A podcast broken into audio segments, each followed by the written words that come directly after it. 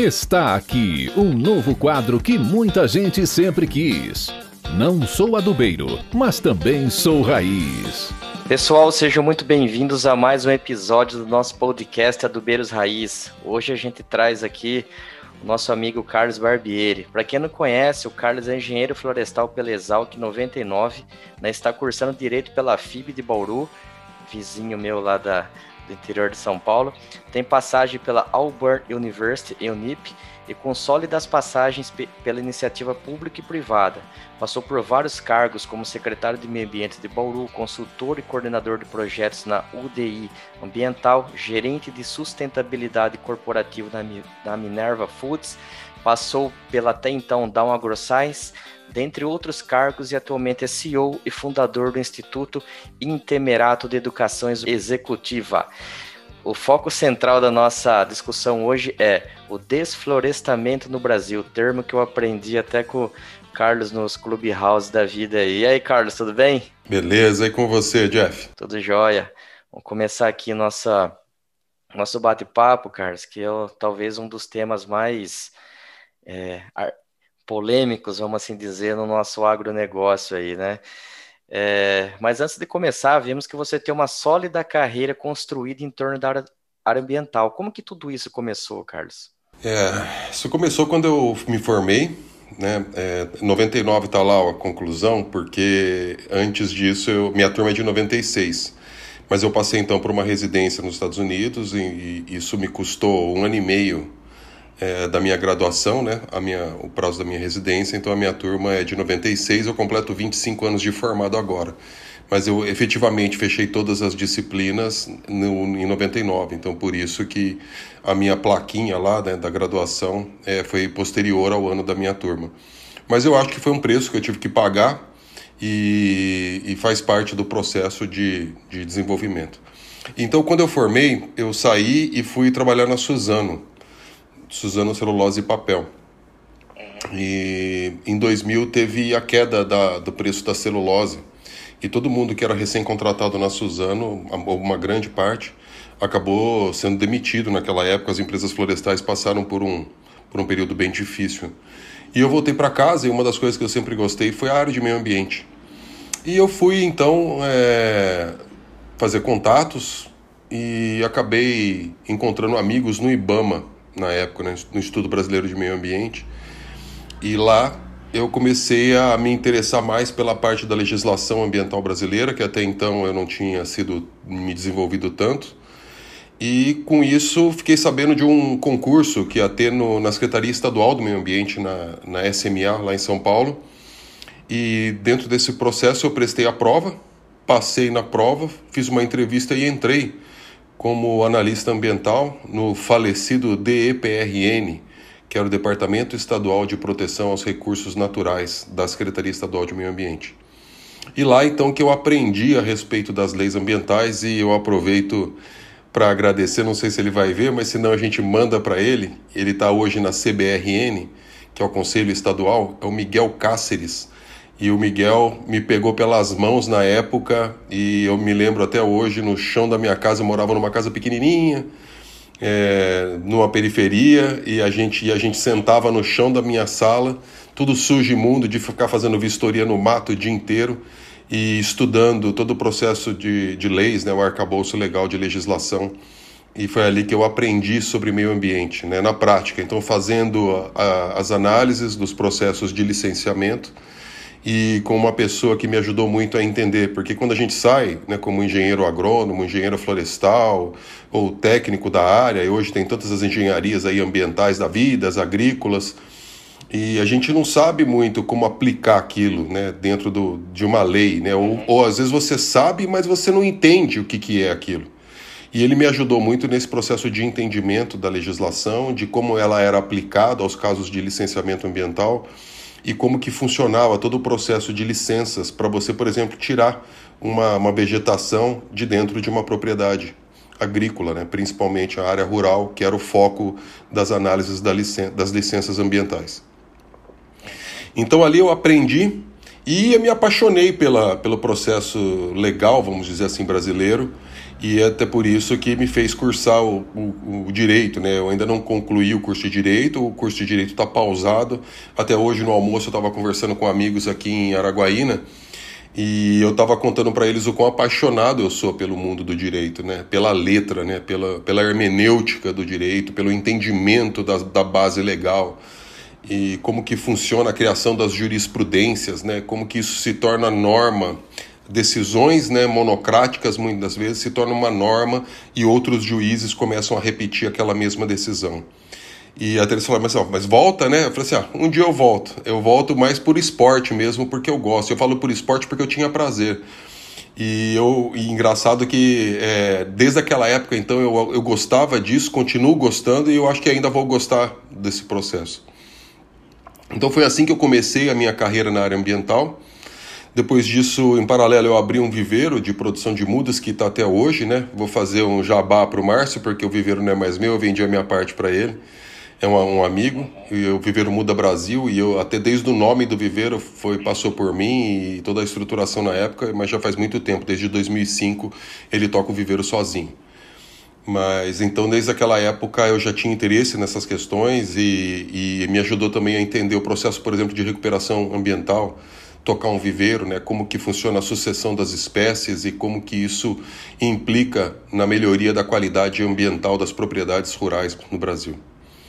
Então foi assim que eu iniciei a minha carreira dentro da, da Secretaria Estadual de Meio Ambiente, aprendendo ali junto com o pessoal mais velho, com o pessoal que já lidava com o processo de licenciamento e desmatamento, né, no termo utilizado por muitos, e ainda hoje utilizado, que basicamente é retirar vegetação e todo o impacto que isso causava na propriedade inclusive calcular o impacto ambiental dessas ações, que a gente chama de antropização. Então, que nada mais é do que o que o ser humano, o que, que o homem causa ao meio ambiente. Legal, legal, Carlos. Dá um overview para a galera aí da tua, da tua história. E aqui para a gente alinhar o discurso aí com os, com os, como eu, menos informado. Qual que é a diferença de desmatamento desflorestamento? E hoje, na tua visão, qual que é o status dessa discussão no Brasil? Aqui o desmatamento, a gente fala assim, seria tirar mato, né? E na verdade a gente está falando de tirar floresta. E a, e a, floresta tem um valor muito maior do que mato, porque quando a gente fala mato, lembra muito mais gramínea, uma, uma área suja, do que realmente a riqueza que tem numa floresta. Então é mais uma, uma questão de, de, vamos dizer assim, de, de definição efetivo do que é uma floresta e como funciona esse processo. E o, o mato por si só né, não tem um valor. Quando você fala, ah, isso é mato, né?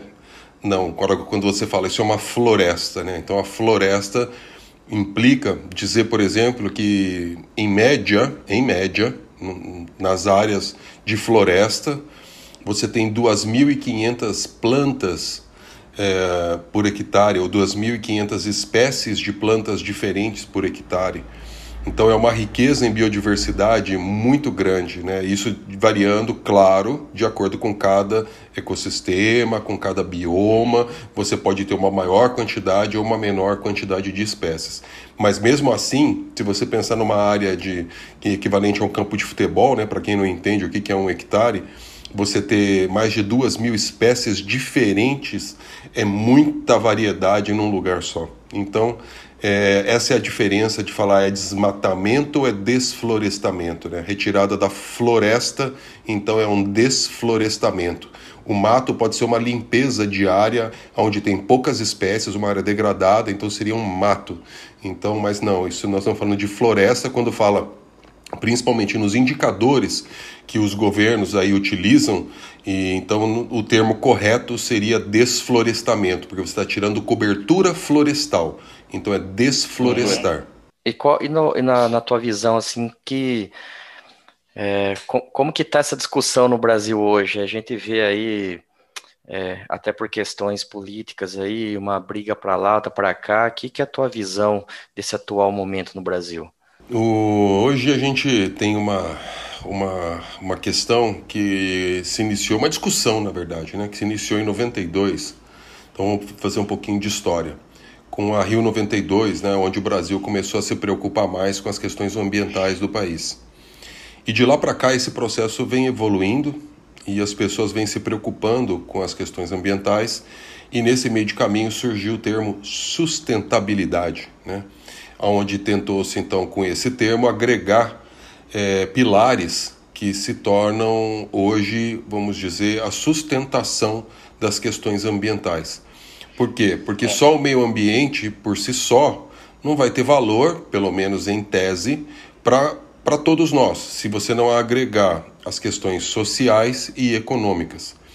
Então, quando se criou o termo sustentabilidade, e eu gosto muito da definição portuguesa né, de sustentabilidade, que trata de perpetuação. Então, é você perpetuar um negócio. Então, se o seu negócio na sua propriedade for sustentável, significa que, em tese, ad eterno, o que, que é isso? Para a eternidade, a sua propriedade vai estar produzindo aquilo que você se dispõe. Então, se você se dispõe a produzir grãos e a sua produção for uma produção sustentável, você respeitando os pilares da sustentabilidade, o ambiental, o social e o econômico, a sua propriedade para sempre vai produzir grãos. Então, o termo sustentabilidade está aliado exatamente nas questões ambientais nesse aspecto. Então, o, o termo de desmatamento hoje, ele começou a, a ganhar mais, mais força a partir de 2008, mais ou menos, quando as, as ONGs né, começaram a, a criticar bastante o Brasil. Então, ali no então, meados dos anos 2000, com as organizações não governamentais tomando força, elas começaram a criticar os países que, de alguma forma, é, estavam, vamos dizer assim, impactando o meio ambiente sem criar formas de conservá-lo e começaram a criticar o Brasil principalmente pelo tamanho que nós temos no nosso país. O nosso país é um continente. Se você pegar os estados da, da, da, nossa federação, né, o Brasil, então, do ponto de vista geográfico, existem vários estados de tamanhos diferentes. E, e pegar o menor estado brasileiro, ele é maior que muito país na Europa. E você pega estado, estados pequenos, como o estado de São Paulo, é um estado pequeno e você compara ele, ele, ele, ele equivale a vários países da Europa juntos. Né? Então, em extensão de área, o Brasil é um continente. Se você pega um estado como o Pará, ah, meu Deus do céu, o Parazão é um estado gigante, né? ele é muita coisa. Então, as pessoas têm inveja, na verdade, da gente. Né? Os países têm inveja do Brasil e eles começam a criticar todas as nossas políticas. E agora eu tenho que lembrar uma coisa: o Brasil é uma cultura nova, nossa sociedade é uma cultura recente. Quem está julgando o Brasil são culturas milenares, são, são civilizações que existem há, há, milhares de anos, né? E o Brasil tem pouco mais do que 500 anos a nossa cultura como sociedade. E essas culturas que hoje criticam o Brasil, elas na verdade, elas destruíram tudo que elas tinham lá e hoje querem de alguma forma denegrir a imagem do nosso país. E isso começou lá nos anos 2000. E se você pegar as ONGs que faziam isso, são ONGs europeias. E aonde no próprio país onde elas existem não existe mais nada ou quase nada de meio ambiente.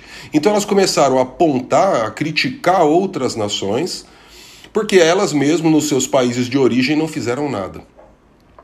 Então essa discussão começou no meados dos anos 2000 essas questões vêm evoluindo e hoje o Brasil mostra que, e através de dados, que mesmo com os problemas ambientais que nós temos, ele é o país que mais conserva florestas nesse planeta.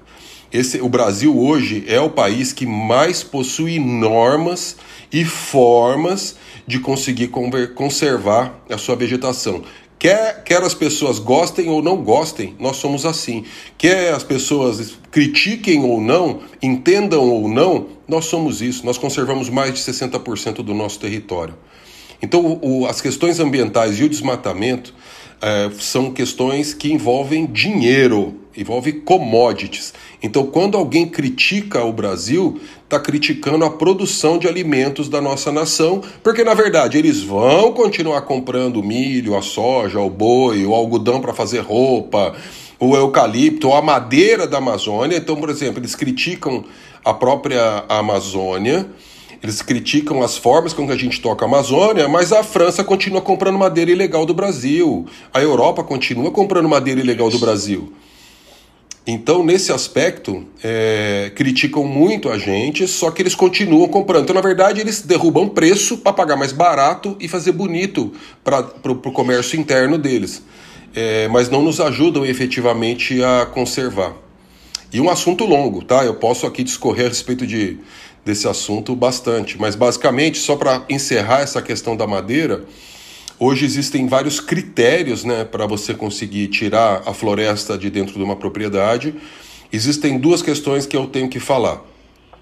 Então vou usar o termo que eles usam, que é o desmatamento legal e o desmatamento ilegal, ou desmatamento zero. Então são três aí termos para a gente aprender. Quando eu falo de desmatamento legal é dentro das áreas onde existem florestas, onde é permitido eu retirar parte da vegetação para produção para produção agrícola ou pecuária, ou seja, para a produção rural brasileira, produção de alimentos. É, isso é considerado o desmatamento legal ou desflorestamento legal, porque sempre as agências que trabalham com isso vão tratar como desflorestamento. As pessoas tratam vulgarmente como desmatamento, mas a quem trabalha com o processo de licenciamento sabe que vai tirar uma floresta, então é um desflorestamento. Quando você implanta uma floresta, é um florestamento, do mesmo jeito, é os termos. Então, nesse caso, existe o, o desflorestamento legal, onde você averba a área de reserva legal da sua propriedade. Então, aqui no caso do bioma amazônico, nós estamos falando de 80% da sua terra, mais as áreas de preservação permanente que possam existir na, dentro da sua propriedade, que são em torno de rios, é, lagoas, em áreas que existem é, relevo acidentado, também tem a projeção da área de preservação permanente. Isso tudo, muitas vezes, significa mais que 80% numa propriedade, quando você fala da Amazônia. Então, numa, numa, numa propriedade, usam, vamos usar um termo, um número redondo, de mil hectares, você está falando que você, no máximo, vai aproveitar para a produção de alimentos nessa propriedade 200 hectares. Eu estou falando no máximo, porque existem essa, essas questões envolvendo as áreas de preservação permanente. Aliado a isso ainda, nós temos uma outra coisa que são as unidades de conservação, que muitas vezes são as unidades de conservação de uso sustentável. E que é, não é que você não vai poder usar, você vai usar, mas ela tem algumas é, restrições com relação aos tipos de cultura que você vai poder ter naquela área. Isso então ainda vai diminuir mais ainda o tamanho da sua propriedade.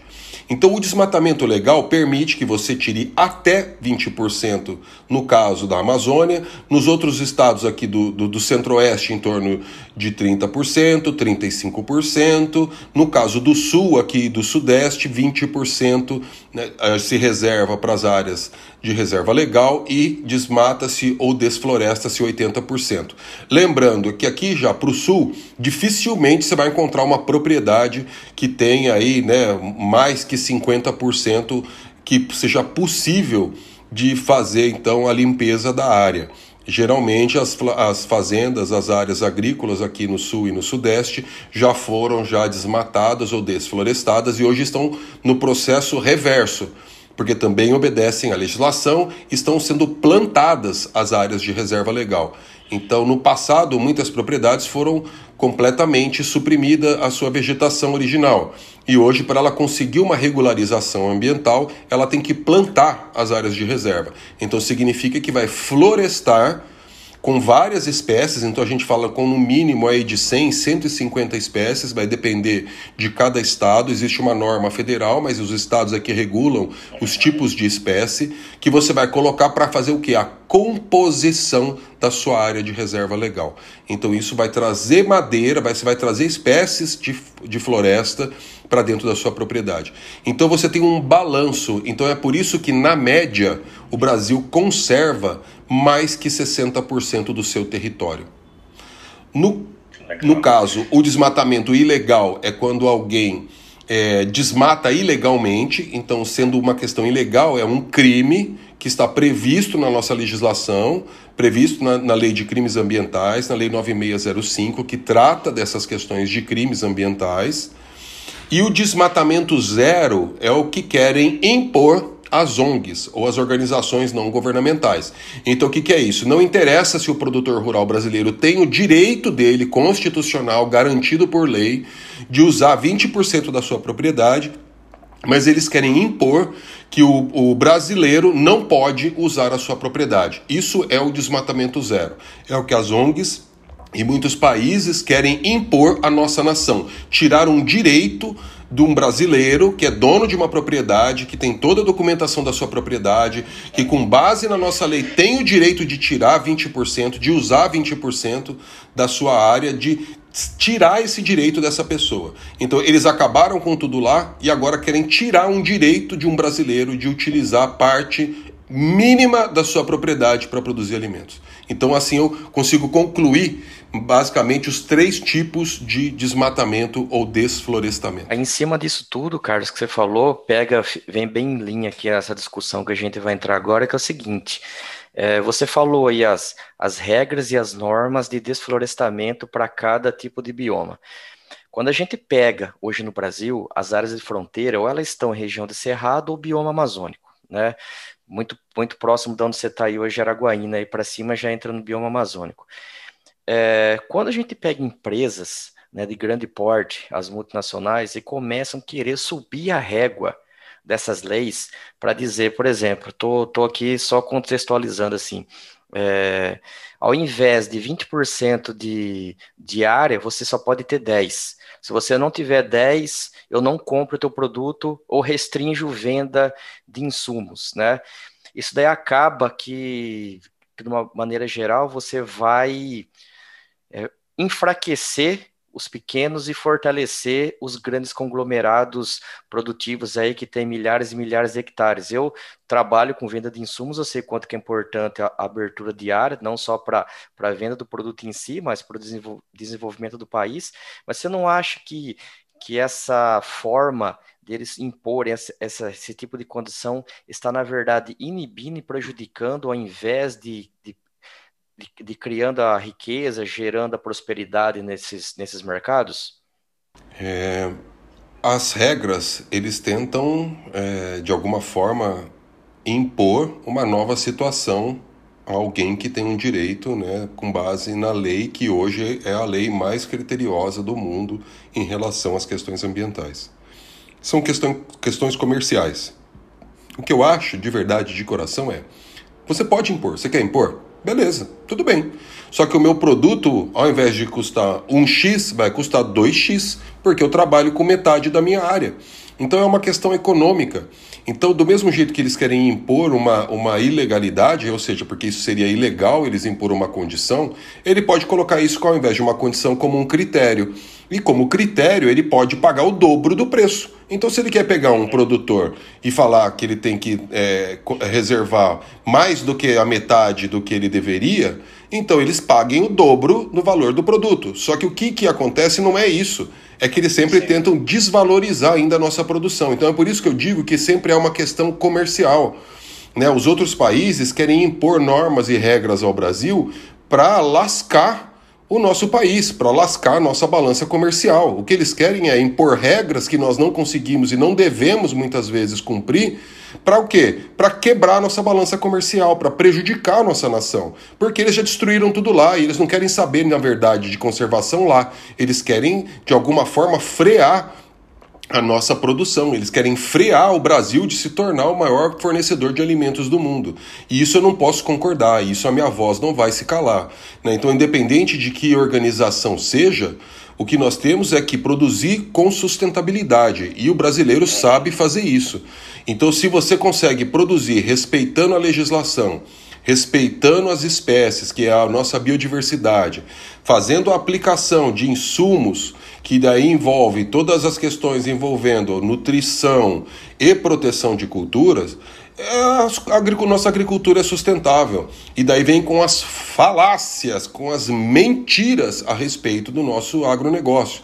Que dizem basicamente a respeito, ah, porque o Brasil é o país que mais consome defensivo no mundo. É óbvio! Nós somos a maior produtora, o maior área territorial de produção de alimentos. Só que se a gente coloca isso dentro da, da, da régua, vamos dizer assim, dentro, a gente compara áreas, né? Nós temos três produções no nosso ano. Nós produzimos, em média, três culturas anualmente. Isso significa que é, se eu for comparar isso com um país temperado que tem uma única cultura no ano, eles têm que dividir por três. E depois tem que dividir ainda, comparar em relação à nossa área. Então você pega, comparativamente agora, o Japão é o maior consumidor de defensivos do mundo. Por quê? Porque ele é o que mais aplica. E então o Brasil. Longevos, né? Exatamente. Então o que, que acontece? Eles pegam, criam regras que eles não cumprem e querem enfiar a goela abaixo e usam a mídia para criticar o Brasil, para no final das contas eles comprarem nossos produtos mais baratos. E vou dar um exemplo recente de uma discussão que teve sobre a soja brasileira. Uma grande trader, eu não vou comprar mais soja do Brasil, foi lá e falou para todo mundo que não ia comprar mais soja do Brasil, não é mesmo? E daí nós fomos um amigo, o Ale Delara, foi rastrear todas as, as compras de soja dessa empresa. O que, que ele achou? Ele não comprava soja em grão, estava comprando farelo de soja. Então, assim, é, eles mentem descaradamente e acham que nós somos estúpidos, acham que o brasileiro é burro. Né? Se eles estão achando que eles estão lidando com uma nação ignorante, nós estamos aqui para provar para eles que nós não somos ignorantes, que o agricultor é, brasileiro, que o produtor rural brasileiro está se aprimorando e vai se tornar o principal fornecedor de alimentos do mundo nos próximos cinco anos. Que a nossa agricultura sim é sustentável e que se eles quiserem comprar os nossos alimentos, eles vão ter que pagar por isso. É, então, ao, ao, passo que as nações estão caindo, tá, a sua produção agrícola está sendo derrubada pela própria incompetência deles, a nossa produção está crescendo, mesmo com todos os problemas políticos e climáticos que o Brasil vem passando. E eu não vou nem entrar nessa questão do clima, senão eu vou ser apedrejado, mas para mim existe é, é, demais de, de questões envolvendo o clima que nós poderíamos ser isso de uma coisa muito ter uma, isso uma coisa muito mais simples é, e eu acredito que as mudanças climáticas estão muito mais ligadas ao próprio ciclo da nossa Terra do que efetivamente ao impacto que a humanidade tem dentro dos processos aí geoclimáticos dessa, desse planeta. E daí, Carlos, a gente pega assim, ó, o agricultor brasileiro ele fortemente atacado aí, como você já contextualizou aqui algumas vezes, né? Porém, grande parte, obviamente que não todos, eles fazem a, o manejo dentro das tuas fazendas com, com, com uma, os processos acima do que a lei exige. Né, preservando mais a, as nascentes, às vezes não desmatam tudo que ele tem direito e assim por diante. Porém, né, a simples forma de falar isso eu acho que ela não está rebatendo a quantidade de crítica que está vindo. É como se fosse um tsunami de crítica vindo e uma marolinha indo contra, e a gente está sendo engolido nesse discurso, né? Que, tipo assim, eu acho que, que essa forma de, de falar, ou a maneira como está falando, não está sendo eficiente, né? A gente não está conseguindo se vender na, nesse cenário. O que, que você viria como uma solução para essa situação aí do agro? Comunicar. Comunicar é, eu sou cristão e muitas vezes é, eu faço, é fácil eu falar para outro cristão, porque a gente tem a mesma fé. Então eu vou, vou falar, nossa, como Deus é bom para mim, como Jesus foi bom para mim. Então é fácil a gente falar quando nós temos a mesma opinião. E a mesma coisa é o agricultor e ou pecuário, então vamos dizer assim, o produtor rural brasileiro. Ele fala pra, pra, pra, com os amigos dele, que são muitas vezes produtores rurais ou pessoas que têm uma interface com ele. Então, a, o que é uma das grandes críticas que eu tenho a algumas salas dentro do Clubhouse é essa. É, o Clubhouse, para quem não sabe, então hoje é, uma, é, um, é um aplicativo, né, uma rede social de áudio que mais está crescendo hoje, onde as pessoas têm voz para falar e eu incentivo aqueles que puderem e tiverem essa vontade de entrar para debater, peçam para subir, subam, façam perguntas, coloquem as suas, as suas opiniões. E é uma das críticas que eu faço é essa: as salas são do agro para o agro. Então é, eu vou ficar fazendo propaganda de Cristo para cristão. Então eu vou ficar ensinando, vou usar o termo católico agora, vou ficar ensinando o terço para o padre, né? Então o Pai Nosso para o padre. E não é essa, nós temos que comunicar para quem não sabe o que é o agro.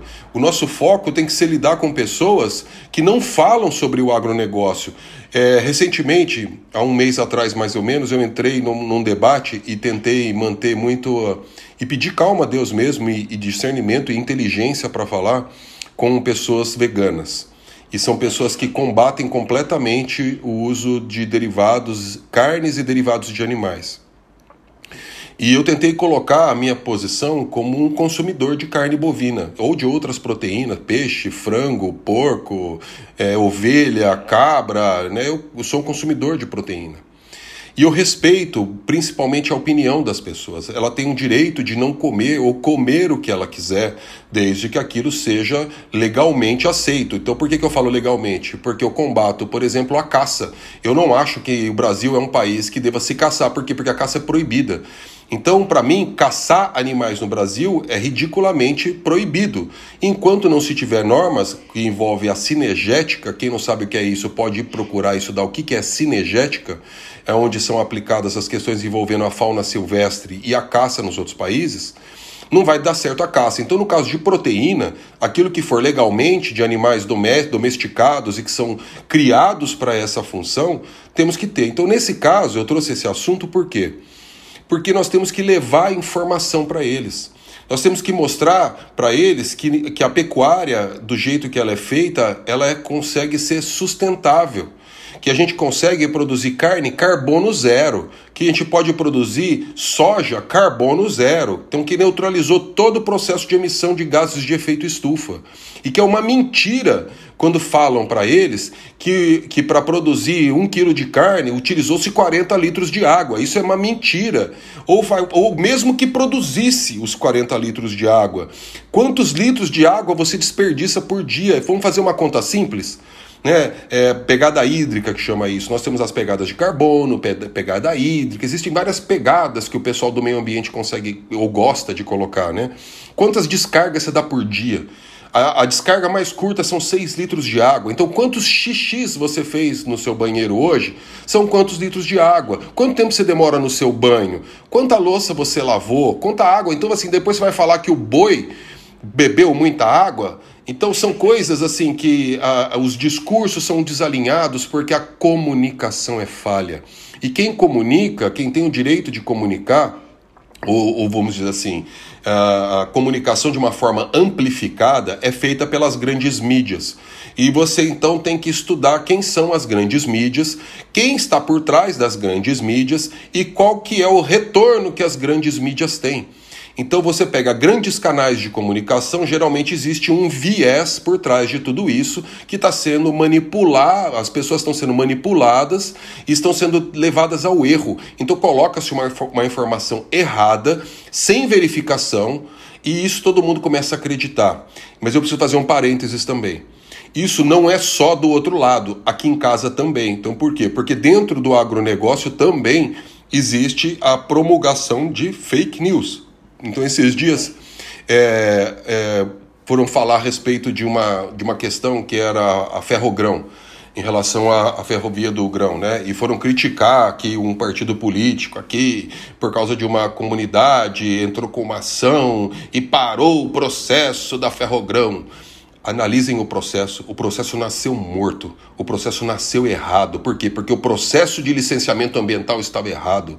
Então, na verdade, deram as armas para que o partido político, vamos dizer assim, adversário, conseguisse derrubar. Então, não é a questão do discurso da sustentabilidade ou dos direitos humanos ou os direitos sociais, não, é que o processo estava errado. E eu subi e falei, estava errado o processo do ponto de vista legal. Então, se está errado, o que, que vai acontecer?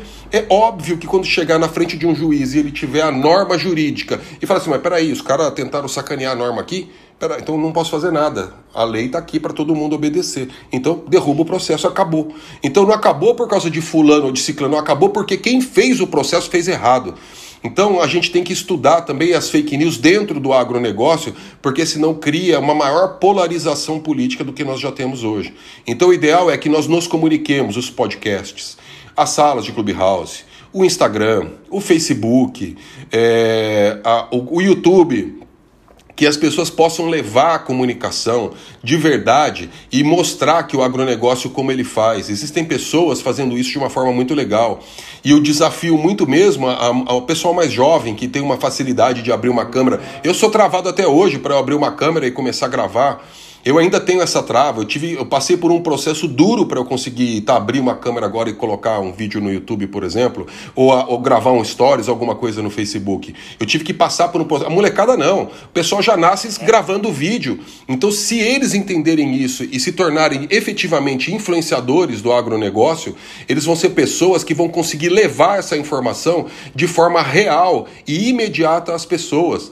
Então, que a gente possa exercer esse fator de comunicação todos os dias no meio que a gente trabalha, com as pessoas que a gente convive. Então, ah, vai falar de orgânico? Pode ter, o, me o mercado de orgânico está aí. Só que tem que provar e mostrar quem trabalha com isso que o orgânico não é a melhor maravilha do mundo, porque ele tem os problemas dele. Ele tem, do mesmo jeito que a agricultura convencional tem os problemas dela.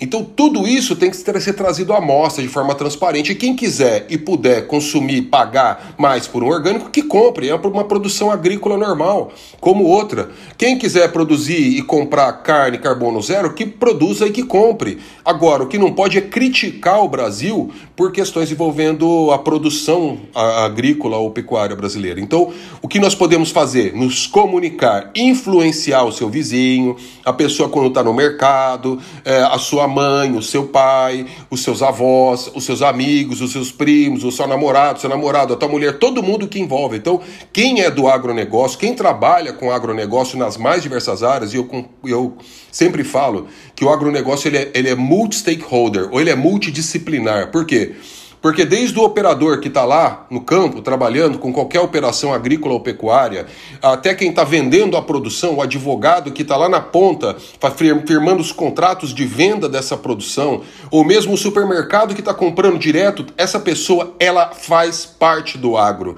Então o agro você tem desde o do, do operário, vamos chamar assim, porque eu não gosto de usar o termo peão, e eu já entrei em alguns embates é porque as pessoas têm uma tendência a, a, a desfavorecer a, a inteligência de, de, dessas pessoas que estão lá na ponta, operando mesmo a agricultura ou a pecuária até a pessoa que está lá na ponta comercializando isso de alguma forma. Então todo mundo, o dentista faz parte, por quê? Porque se você tiver com dor de dente, você não vai trabalhar. O médico, olha só o que a pandemia mostrou pra gente. Se você não tiver critérios sanitários dentro das suas fazendas, uma pandemia pode parar a sua produção. Então todo mundo faz parte do agro. Todas as funções que envolvem o agro, elas têm um, o seu valor dentro da cadeia de produção. Comunicação, então, respondendo. Exatamente. E daí a gente vindo aqui para uma discussão que talvez seja o, o coração de tudo isso, né? A Amazônia. É, na tua visão, o que, como você vê essas tentativas de tentar, as tentativas de tentar desenvolver essa região amazônica? Eu trabalho há 17 anos no agro, morei nove anos em Belém e até hoje continuo atendendo. Então, quando eu vejo essas reportagens assim na TV, os atoleiros, isso, aquilo, eu, eu sei em loco tudo aquilo ali que está acontecendo e sei também das melhorias que, que lento, mas também vem acontecendo. E também, na tua visão, é, como que você vê essa a forma que o governo tem vendido isso, principalmente para o mercado internacional? Vamos lá, Amazônia. É, você falou Belém, eu amo Belém, tô com saudade de Belém, né? Quando eu trabalhei no, na Minerva Foods, no frigorífico, e eu tenho muito orgulho porque é uma, é uma empresa muito séria e eu tive a honra de trabalhar lá, de ajudar a criar o departamento de sustentabilidade da Minerva. Hoje eu tenho um grande amigo, Tassiano Custódio, que é o diretor de sustentabilidade da Minerva Foods, que está lá, então eu sei da seriedade com a empresa. Então quando eu tive lá, eu tive a oportunidade de ir muito a Belém. E eu gosto muito do Pará. É um estado que, se eu pudesse escolher assim, um estado para eu morar, é, posteriormente eu moraria no Pará, porque eu gosto do Pará. E, e eu entendo que o Pará é um país, praticamente, né? ele é do tamanho de um país. Então lá dentro é, nós temos um grande desafio. Então vamos falar um pouco da floresta. Só, só pegando aqui, Carlos, você falou antes aí de é, um, você falou o Parazão. Nós já fizemos essa conta aqui. Cabe 27 países europeus dentro do Pará. 27 países europeus. Então, isso que eu estou falando, o Pará é um continente só por ele, né? É. Então, é, nesse caso, a Amazônia, ela tem a capacidade de produzir muito alimento. Nós temos capacidade de produzir alimento de forma sustentável na Amazônia, continuando com todos os processos de conservação da água. A Amazônia não é uh, o pulmão do mundo, como colocam, porque já foi provado que os oceanos é que conseguem emitir mais oxigênio, mas ela tem um papel principalmente na questão de, vamos ter termos mais populares, né? umidificar o ar, levar umidade. A floresta são os rios aéreos, né, que alguns professores colocam. Então a floresta tem um papel na, no clima ali, do, principalmente do nosso país, né, trazer chuva do norte para o sul do país. Então isso é importante a gente conservar. Só que nós temos que entender que é possível preservar a Amazônia pagando por isso. Então eu sou um, um afinco defensor do, do, do PSA, ou do pagamento por serviços ambientais. Então eu penso que isso é uma forma de valorizar é, as pessoas que têm áreas na Amazônia, então é, o, haver incentivos, né, o próprio governo ajudar na questão da regulamentação, porque está faltando, nós tivemos uma lei esse ano, falta regulamentar, eu sei que o mapa está tá debruçado em cima disso com muita seriedade, eu confio muito na ministra e, no, e nas todas as pessoas que estão lá hoje, e eu sei que eles estão tratando isso de uma forma muito séria, que vai se transformar numa forma de, de produzir na Amazônia, pagar por esses serviços de quem conserva as áreas lá, ter produção sustentável e aproveitar mais da floresta ainda. Como assim aproveitar mais da floresta? Os planos de manejo da floresta, é, outras culturas que podem ser utilizadas junto com a floresta, o próprio cacau, o Pará é um exemplo disso também. Então eu vejo que a floresta ela pode trazer muito mais ao agricultor, ao produtor rural, vamos assim dizer, porque é muito mais do que simplesmente o agricultor, ao produtor rural, do que simplesmente deixar o mato lá. Porque o mato lá, por si só, se pegar um fogo queima, caçador entra e faz bobagem, nego põe fogo. Então, se o, o produtor rural tiver um ganho com aquela área, ele vai cuidar dela com muito mais afinco e, e vai protegê-la com muito mais vontade. Então a ideia é que saiam os pagamentos por serviços ambientais e que paguem principalmente por um, pela produção. Tinha uma época que as pessoas não queriam comprar nada que fosse da Amazônia, porque estaria envolvido com algum problema. Hoje é o contrário. As pessoas tinham que pagar mais por quem, por quem produz na Amazônia. Então por quê? Porque está sendo conservada a floresta, conservada a vida lá quando você compra de um produtor. E segunda, uh, o que, que eu entendo? Hoje eu estava numa, numa discussão é, onde as pessoas estavam falando, criticando se ia ter uma CPI, uma comissão de comissão, comissão parlamentar de inquérito, processante de inquérito, né? Ou parlamentar de inquérito, é, comissão processante ou parlamentar de inquérito sobre o nosso presidente e a discussão era será que não eram não eram os, os governadores, os prefeitos que precisariam passar por isso? E agora eu vou pegar no calo de algumas pessoas. Para mim, o problema é quem você vota, e não é nem o executivo, é o legislativo. Por quê? Porque é o vereador que tem que cobrar da prefeitura, é o deputado estadual que tem que cobrar e fiscalizar o governador, e são os deputados federais que têm que fiscalizar o presidente. E a gente tem ainda o Senado que vai avaliar todo o processo legal desses entes da federação. Então, quando você vota no vereador porque ele é teu amigo, ou porque ele é bonitinho, ou porque ele está defendendo uma causa que você acha bonitinha, só que você não vê a capacidade que ele tem de realmente ser um fiscal das contas públicas, um fiscal das políticas, você está dando um tiro no seu próprio pé. Quando você vota numa pessoa por qualquer outra razão que não seja a capacidade que essa pessoa tem de cobrar o executivo por políticas claras e transparentes em relação ao seu dinheiro que você paga com esse imposto altíssimo, que cada um que está aqui assistindo vai assistir isso, vai deixar numa mesa 40% de todo o seu sangue, suor e lágrimas. Gente, é quase metade da sua vida que você dá para o governo seja para qualquer tipo é de verdade. coisa. Então, se você dá metade da sua vida quase, é, é, o seu sangue, o seu suor, a sua lágrima, a sua gordura que você deixa numa mesa. E você entrega isso para um vereador qualquer.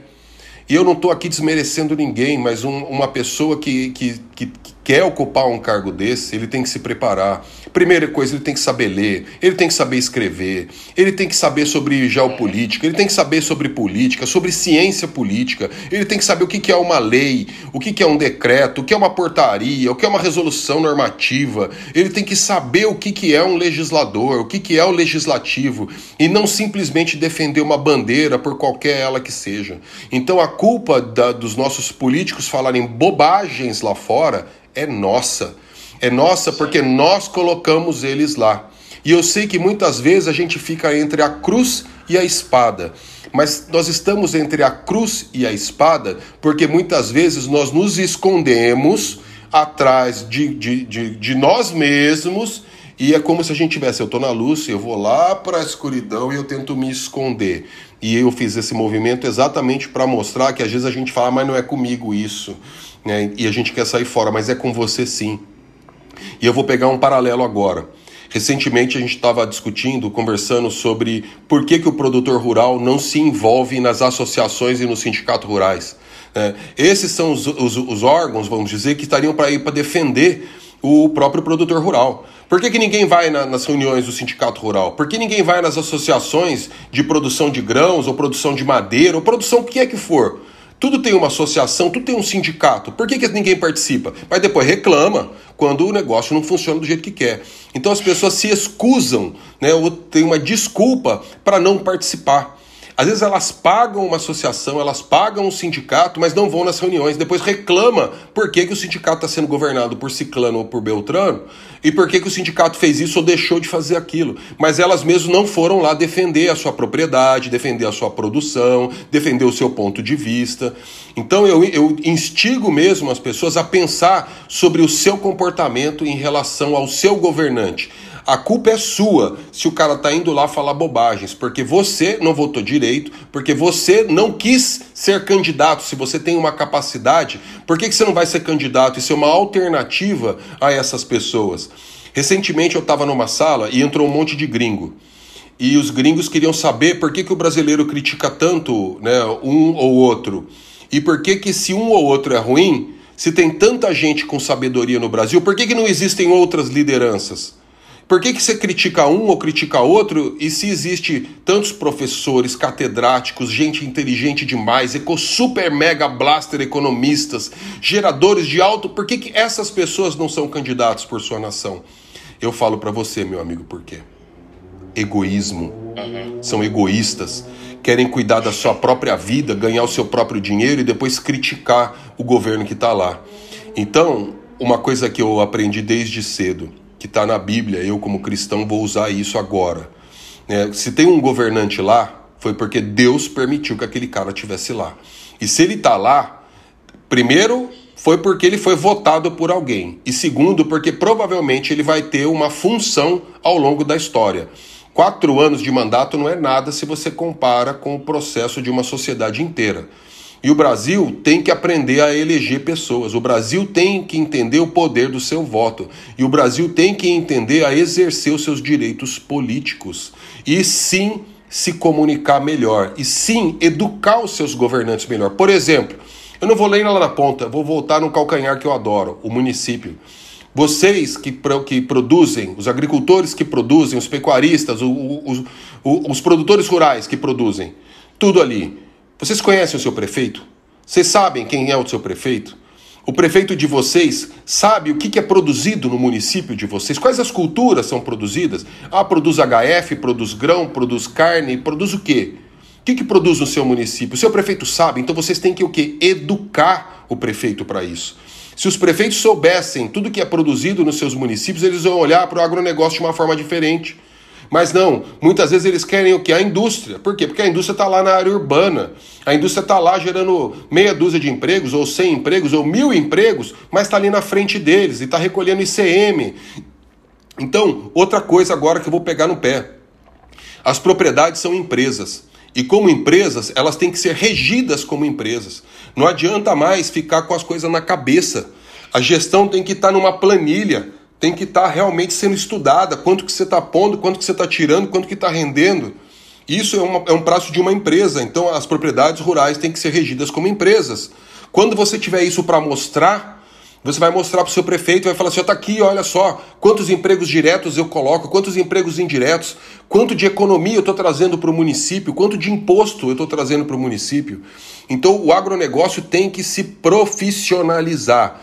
E daí, educando o prefeito, o prefeito vai educar o governador, os governadores vão educar o presidente. E assim a gente entra num ciclo onde o presidente que está lá na ponta vai ter um novo discurso lá fora.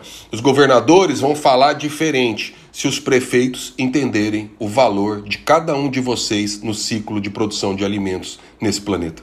Bela aula aí que você deu pra gente. E agora, pra gente chegando ao final aqui, Carlos, A sua visão aí. O que, que você espera do agro para os próximos anos?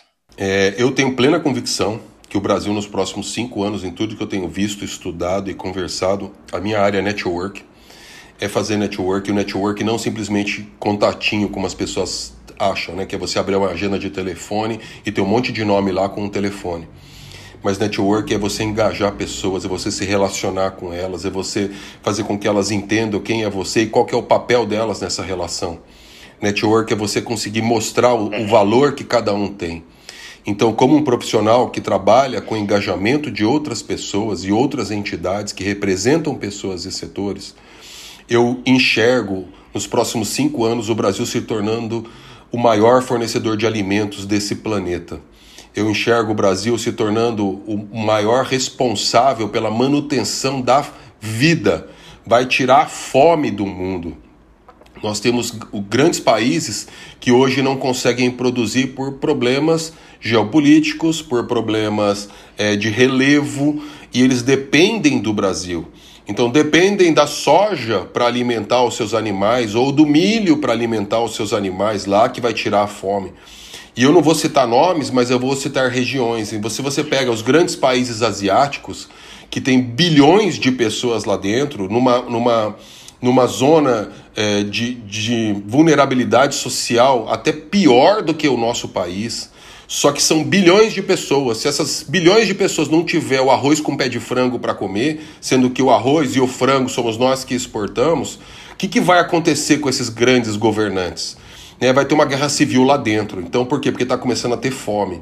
Então, o Brasil hoje é o único lugar num planeta que é capaz de produzir comida para essas pessoas. Então, eu vejo o Brasil se tornando, nos próximos anos, o único país, como país, como nação, que vai ser capaz de matar a fome do mundo. E isso é um sinal para que os agricultores, os pecuaristas, os produtores rurais brasileiros se empenhem mais em produzir mais com menos área, produzir mais de forma inteligente, né, gastando menos para produzir mais. E isso significa empenho, significa planilhar dados, ter informações, procurar crescer, se engajar com seus vizinhos.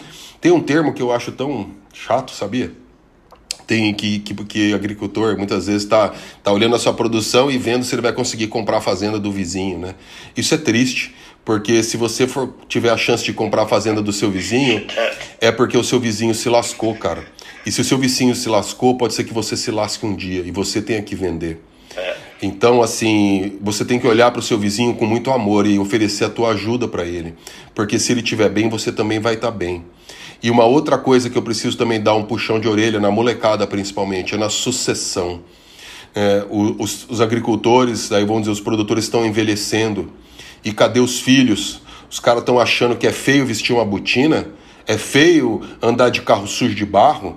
É feio ter que usar um carro que, que, que, que, que anda na terra?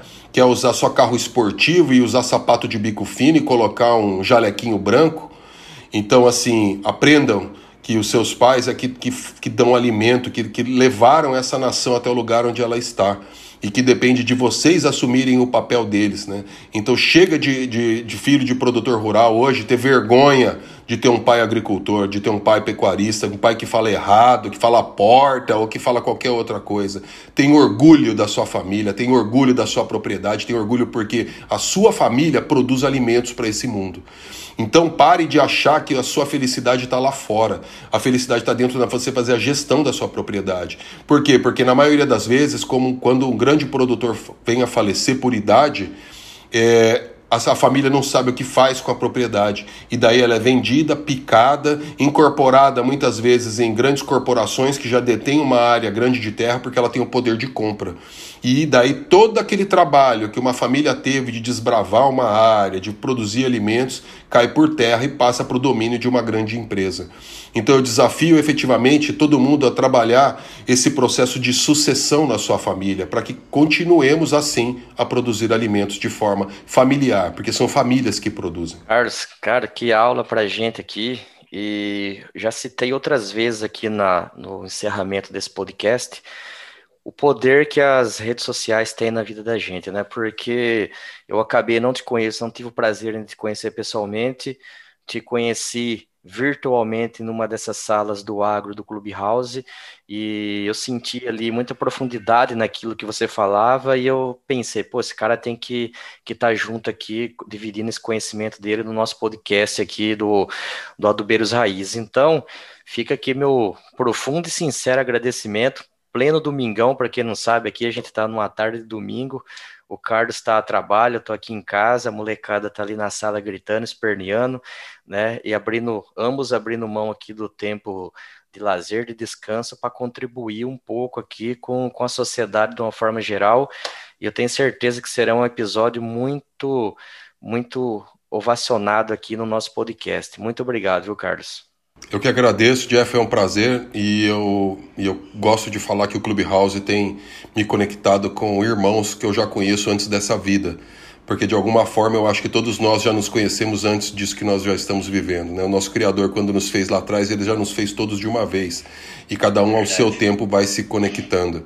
Então eu agradeço aos meninos que desenvolveram essa ferramenta, porque eu tenho a grata é, vantagem, vamos dizer assim, de poder ter um iPhone hoje e poder me conectar com pessoas tão maravilhosas como você e outros, outras pessoas que lutam pelo desenvolvimento do nosso agro em todas as regiões do nosso país. E para mim é uma honra poder servir.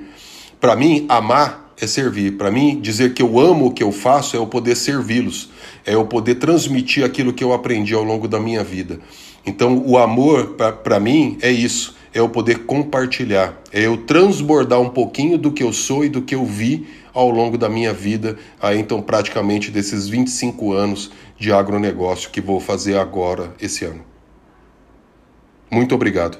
Muito obrigado, a gente que agradece. Para finalizar aqui, não deixa de, de, seguir a gente lá nos arroba da vida, né? O arroba do Beiras Raiz, lá no Spotify, Apple Podcast, Anchor, também no YouTube. Não esqueça de escrever, é, botar todas as paranauê aí da, dos youtubers da vida, né? e também lá no site do jeffdoagro.com.br. Um abraço. Valeu, gente. Um abraço. Fica com Deus, irmão. Tamo junto aí.